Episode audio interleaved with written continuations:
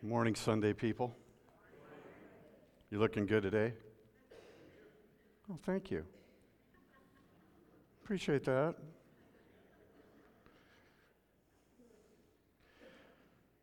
Wasn't with you last week. I, I spent the week uh, with my mom and dad in Columbia, South Carolina. It's hard to watch your parents grow old. You can pray for them. I went to church with my brother a few days later in a Presbyterian Church USA, PCUSA church in Florida. And uh, they're trying to do a lot of the same things that we've done here. And uh, let me just say this without disparaging anyone I am so thankful for everybody up on this stage. They do a great job. They really do. It's a hard road to uh, plow. And uh, my goodness, we've come a long way. So thank you for your patience. And our folks are amazing. So please thank them. Uh, gratitude is, is, is a virtue. A couple things before we dig into the text and talk about what it means to go and listen to our heart soil this morning. Uh, you've heard a lot about Science Mike for the last month or so now. Science Mike is uh, a nationally known podcaster. Does anybody know what a podcaster is? Okay, thanks for the three hands that went up. what is happening here? Uh, anyway, Mike is going to use our facility and uh, do a live podcast here.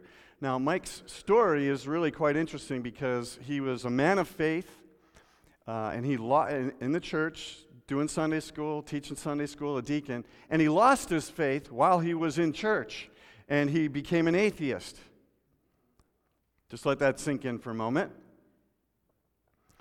And he had all kinds of questions because he didn't see how science necessarily connected with faith, but he didn't see that they were mutually oppositional to one another. It's just the things that he was taught confused him.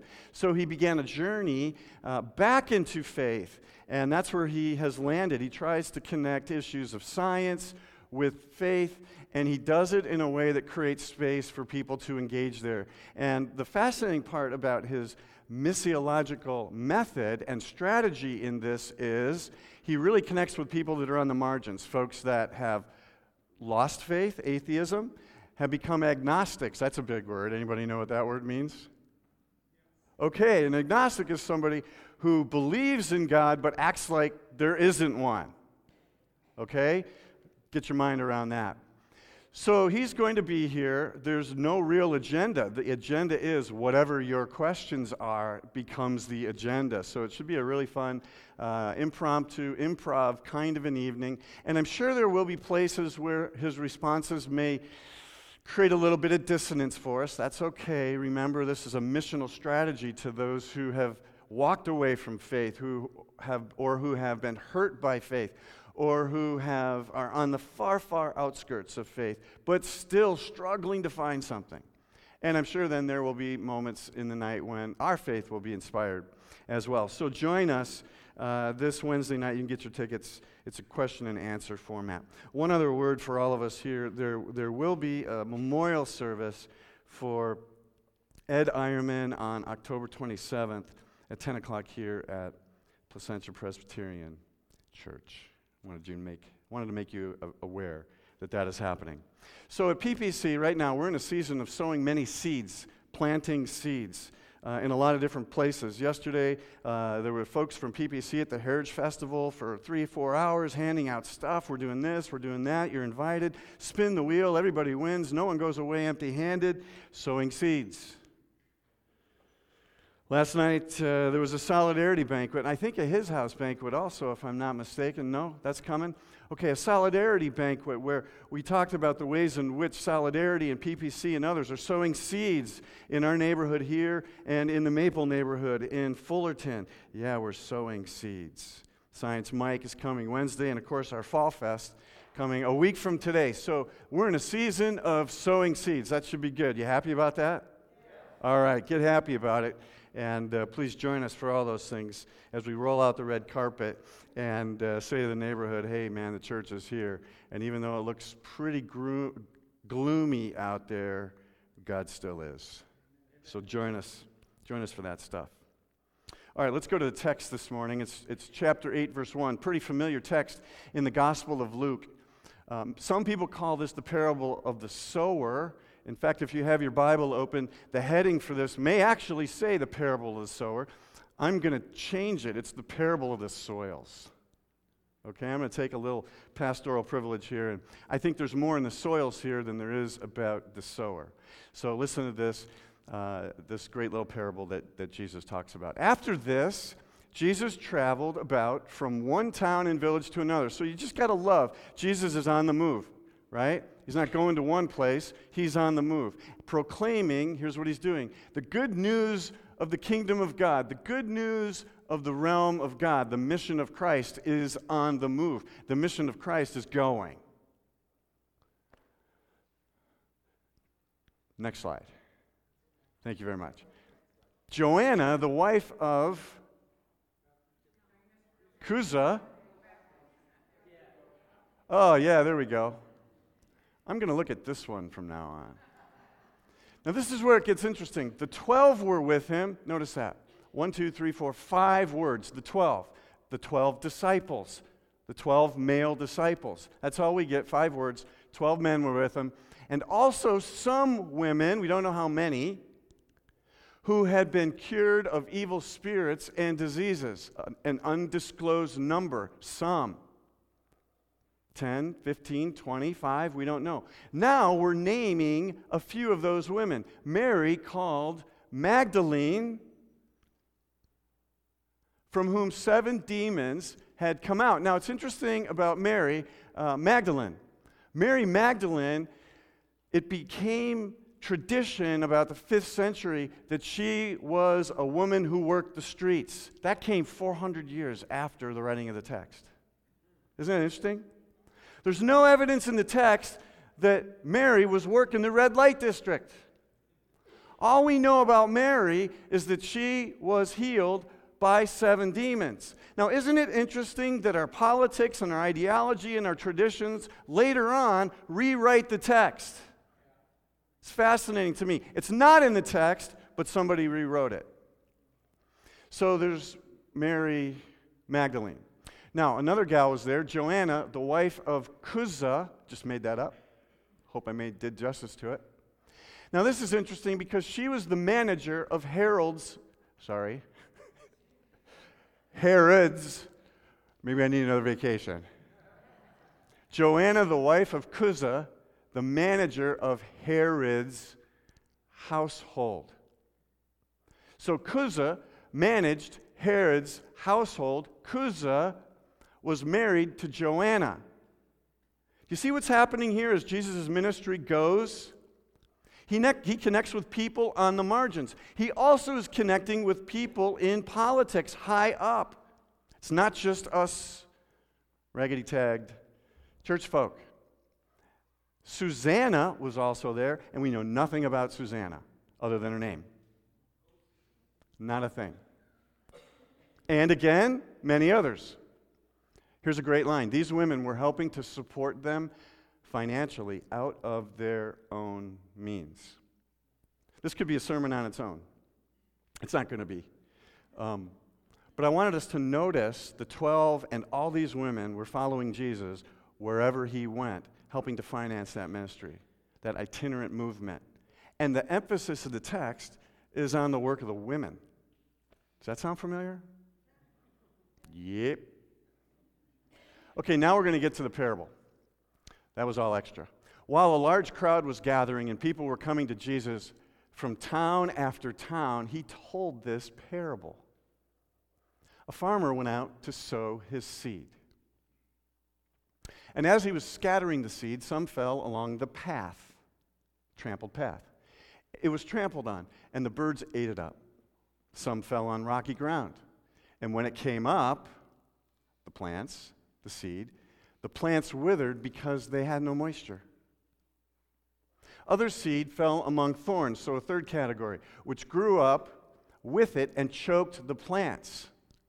Still, other seed, fourth category, fell on good soil. It came up and yielded a crop, a hundred times more than was sown. Now, back in the day, if you yielded a crop of about 35 fold, that was a really good crop. Notice the crop here yields 100 fold. This is a good crop. This is a crop that's going to send you and your family and maybe even your children and grandchildren to Hawaii for a couple weeks. That's exactly what's going to happen here. Or for many of us, pay off a little debt. When he said this, he called out, Whoever has ears to hear, let him hear. I love this. His disciples asked him what this parable meant. I like that.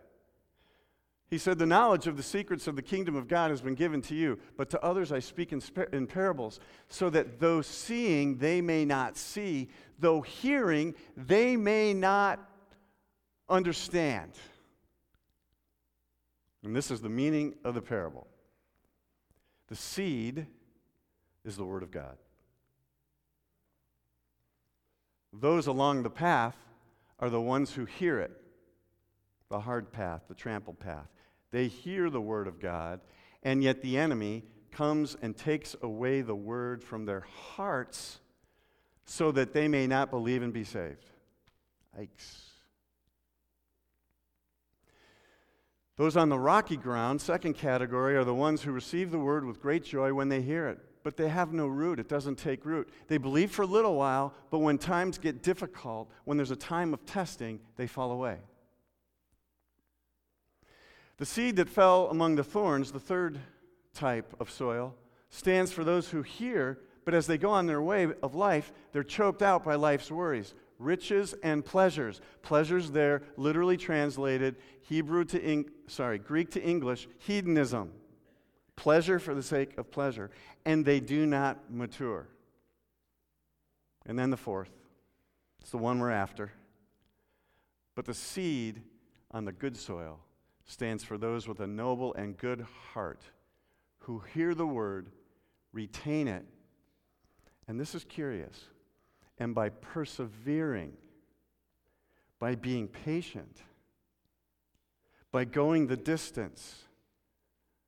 Sorry, a baseball thing there. What was the name of that movie again? Go the distance. Walk into the field in Iowa. Field of Dreams, thank you. This is what happens when you get to be my age. And by persevering, by going the distance, they produce a crop. The reading of God's Word.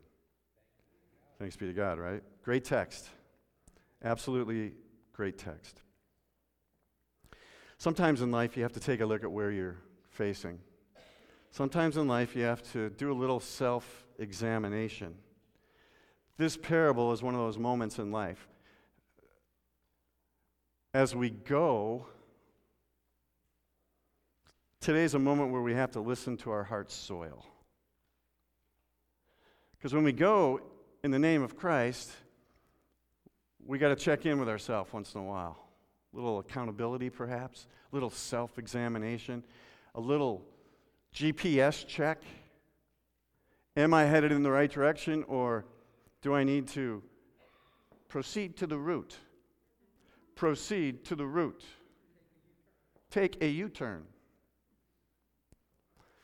I don't think I've ever told this story, and you're going to find out why in a minute because it's slightly embarrassing. When I was in Seattle for however many years, 15 years, there were about nine different hospitals that you would navigate. There were a few that were always the same. Every once in a while, you'd have to go to a hospital that you weren't familiar with. Now, what's interesting in many hospitals, and I've discovered that even here in our area and location, is you've got the original hospital that was built, and then they've added on, and it's like a maze, right? And oftentimes you go to the front desk and you get a map right? You get a map because you're going to get lost trying to find your way. So it was one of these kind of hospitals, and it was a new time for me. I'd never been there before. I went to the front desk, washed my hands like you're supposed to, checked in, gave my ID, got all my cards, you know, that stuff, got my map. Take a right turn, take a left turn, do three somersaults, take, uh, do a high five, get to this elevator. I got to the elevator, I walked into the elevator, turned around, and I punched the floor I needed to go to. Number four. Sat there, looked up. We stopped at two. We stopped at three. We stopped at four. All really brief. One thing I noticed though is the door never opened and I wasn't quite sure what was happening. I'm at four, this is my floor. Hit the four button again. What the heck is going on? Nothing. I'm starting to get a little nervous. I'm not claustrophobic, but I'm busy and I'm impatient because I, you know, traffic. It's an hour to get there and an hour to get home. I hit the button three or four more times, nothing. Door open button, nothing. Then I do this I go right to the middle of the door and I try to pry it open. Right? I'm, I'm literally trying to pry this thing open. I'm thinking, what the heck is going on? I don't have time for this. And I stopped and I realized, and I turned around, it was one of those elevators. I'm not kidding you. It was one of those elevators where the door that you're getting out of is not the one you got in on. Psych! I was totally irritated. People are standing around there watching me. Nobody's filling me in on the deal. I might have even said some words that I can't repeat here. Tried to compose myself and gather myself. Why, thank you. It's just like that. I couldn't believe it. This text today may be one of those types of task, texts. I don't know if you caught it when I read it, but the word here, here, here appears seven times in, the, in our journey of these 15 verses. Now, before we go too far into this, we got to talk a little bit about what a parable is. A parable is something that is literally thrown down alongside of something, and it requires work on the listener's part. To really get into a, a text like this, a story like this, you have to hear. It requires work on your part. You can't be updating your Facebook status right now, Joanna. she wasn't. She was looking right at me, but we love each other, so I felt like that was cool. It does. It, it, requires, it requires work on your part. You can't let it go.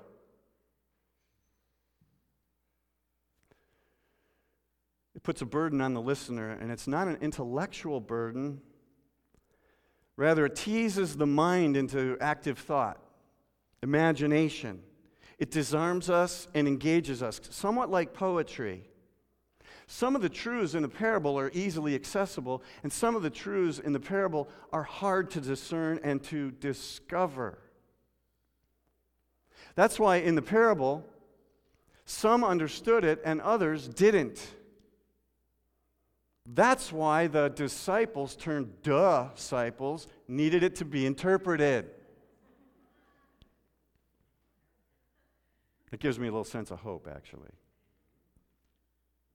So, to understand this, we got to ask a few questions and then dig in. What is the seed? The seed is God's word. Okay, good start. Now, you got to remember when Jesus was saying these things, speaking God's word, there was no such thing as the word of God. So, what is the word of God according to Jesus? Because that's the seed.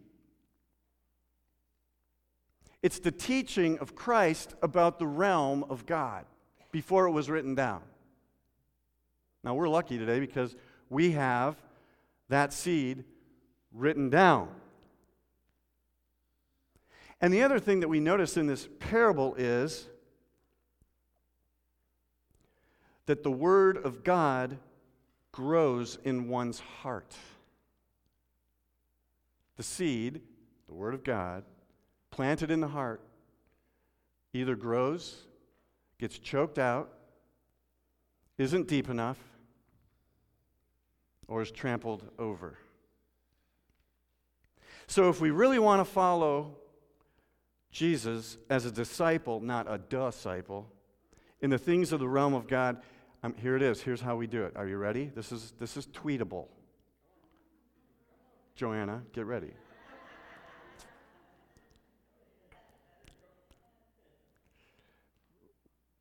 We read about what Jesus did in the Gospels, and we do those exact same things.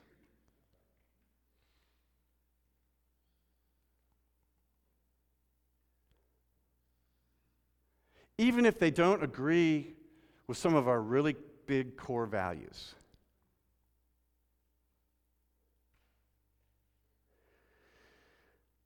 I think this text wants us to take a look at what kind of soil is in our heart. Four kinds of soil in the heart. First kind of soil is the hard heart soil. Now, back in the day, farmers would uh, create a little path, and they had pouches with their seed in it, and they'd walk down the path and they'd, they'd sow seed. They'd throw the seed, and they would walk up and down this path. And this path would get hard. If seed fell on that path, nothing would grow. It might grow in other places, but it wouldn't grow where that path was completely and totally trampled.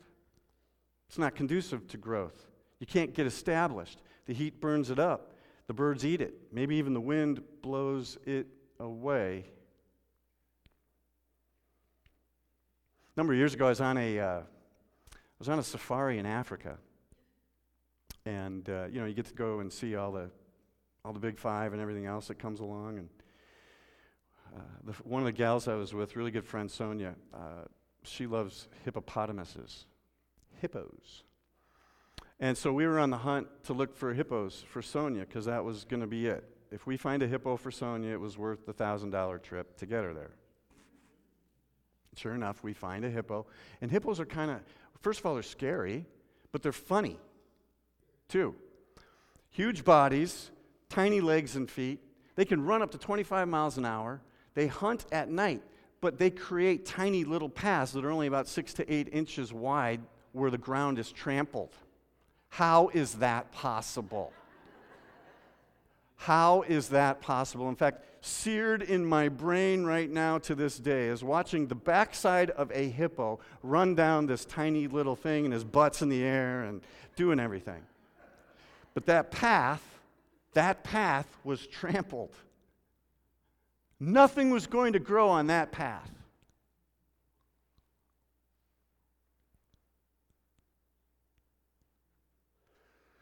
Seed thrown, the Word of God sown on that kind of path will not produce any fruit. What's the soil of your heart? Is it hard? I mean, is it just rock hard?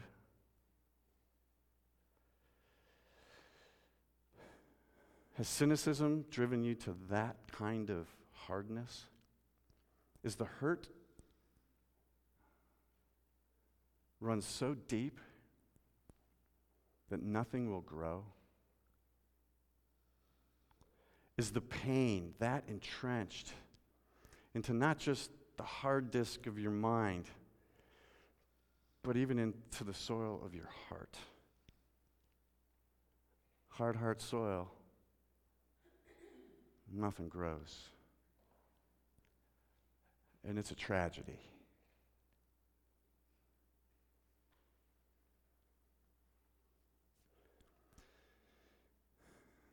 Second kind of heart is a shallow soil heart.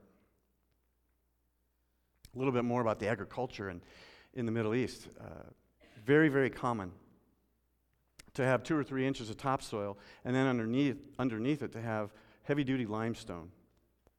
So, again, as the sower, the farmer, would go out, walk down his path, throw seeds, some of the seed would fall on soil that was only two or three inches deep, and then right underneath it was limestone. The seed had the ability to at least begin to grow some roots, but then it, then it hit the rock, the limestone, nowhere else to go. Sun would burn it up. It got started, but it wasn't able to get and grow deeper. And this is someone whose faith is shallow. Somebody who bounces from emotional high to emotional high, from feel good experience to feel good experience, right? But yet, when the tough gets, when the going gets tough, they get going. They just go.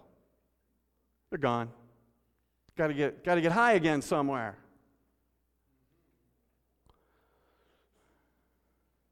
It's a great quote by Rumi that captured my imagination. He said, Maybe you're searching among the branches for what only appears deep in the roots.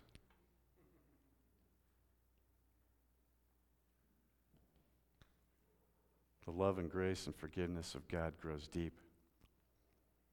That's what produces fruit. That's the patience of a lifetime. Children fascinate me. There was a, there's a great little story, a story told of a, a young girl in a classroom who really didn't pay attention that much. Anybody here? Go ahead, be honest. I mean, daydreaming, you know, looking out the window, the whole list. Daydreams a lot, didn't pay attention much. Anyway, the teacher came up to class one day and said, Okay, class, I have an exercise for you. I want you to just draw a picture of something very important to you. Everybody started to work. Teacher was kind of astounded and taken back when she looked into the back row, and the student, the girl that didn't really pay attention very much, was hard at work drawing her thing. Teacher was intrigued. She went back, said, What are you, what are you doing? She says, I'm drawing a picture like you asked me to. Well, what are you drawing a picture of? Teacher said. I'm drawing a picture of God. Oh, the hard heart teacher, the hard soil teacher said, Nobody knows what God looks like. Little girl goes, Oh, but teacher, they will in a minute. right? That's faith. Might not be fully formed faith, but there's some root there. That girl's on her road.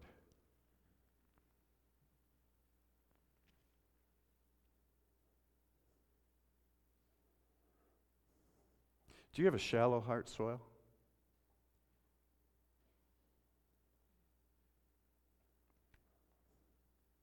There's a third kind of soil in this parable. It's the crowded heart soil.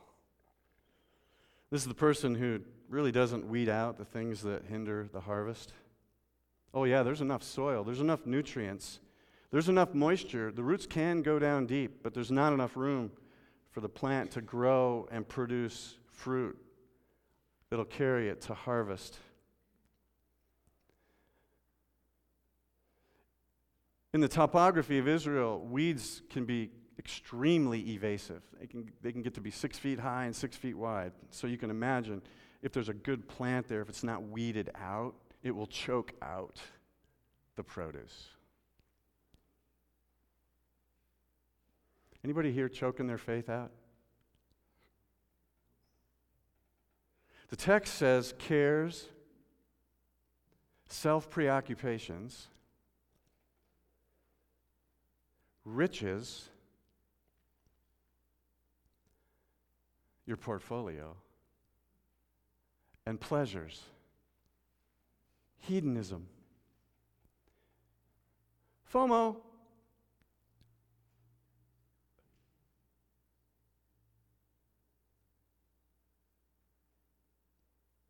The one with the crowded heart comes closest to a flourishing life, but still unable to bring fruit.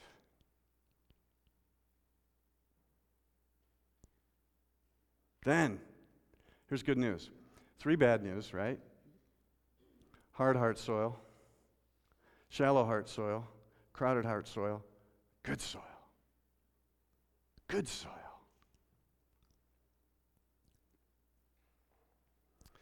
It's the only good heart soil in this parable that's fruitful. This is the person who hears the Word of God understands the Word of God, wrestles with the Word of God, chews on the Word of God, obeys the Word of God, so that it produces fruit a hundredfold. What I like about this parable is that Luke assumes that even the hearers here are going through pretty rough times. Anybody here going through kind of a rough time, a confusing time? a chaotic time, a curious time, a, a oh man, I hope things work out time. And those are putting it almost as nicely as I can.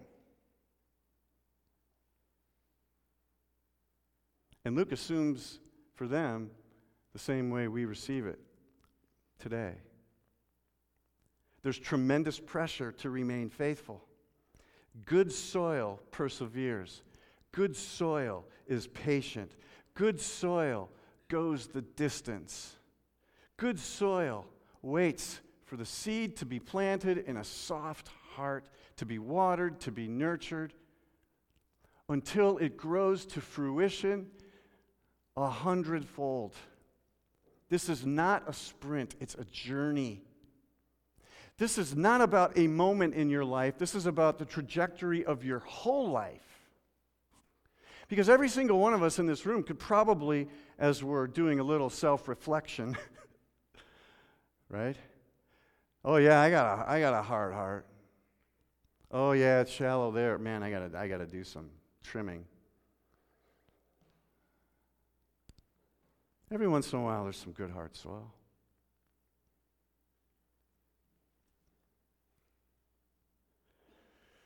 The bamboo is fascinating. You plant the bamboo seed, you water it. First year, nothing.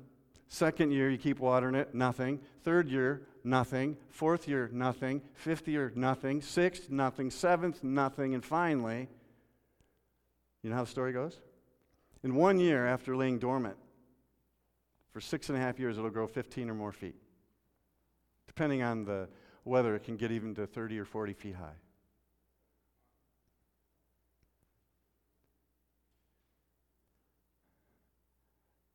That's the perseverance and the patience that Luke is asking us to lean into.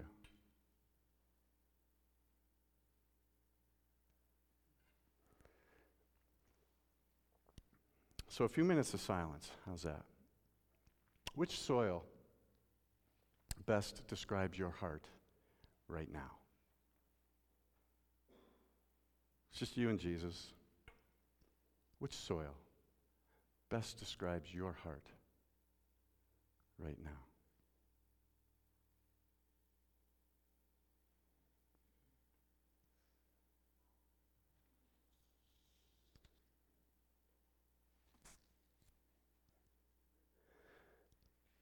Second question Which soil would you like to be?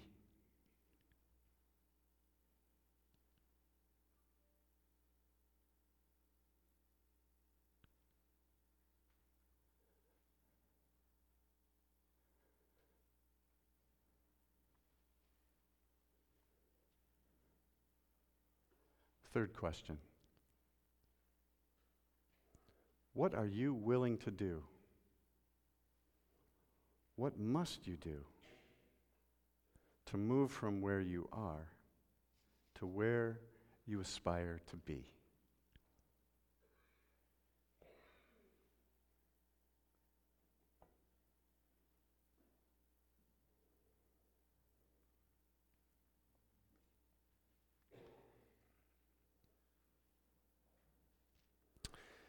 This isn't judgment about soil, hard heart soil, shallow heart soil, crowded heart soil. This is good news gospeling.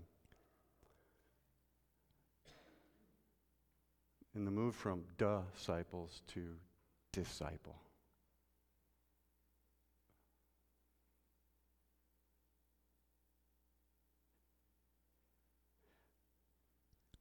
Would you join me in prayer as I pray?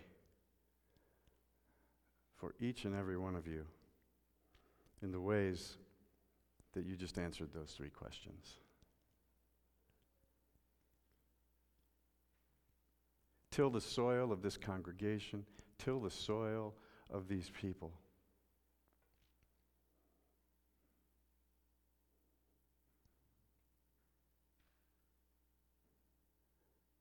Break up the cynicism of a trampled heart deep in pain.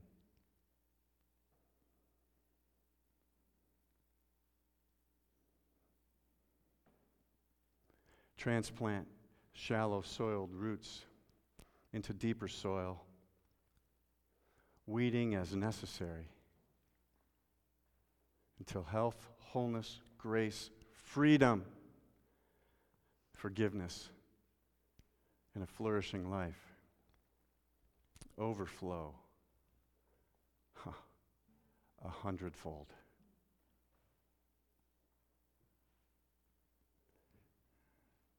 And may every person and all these people know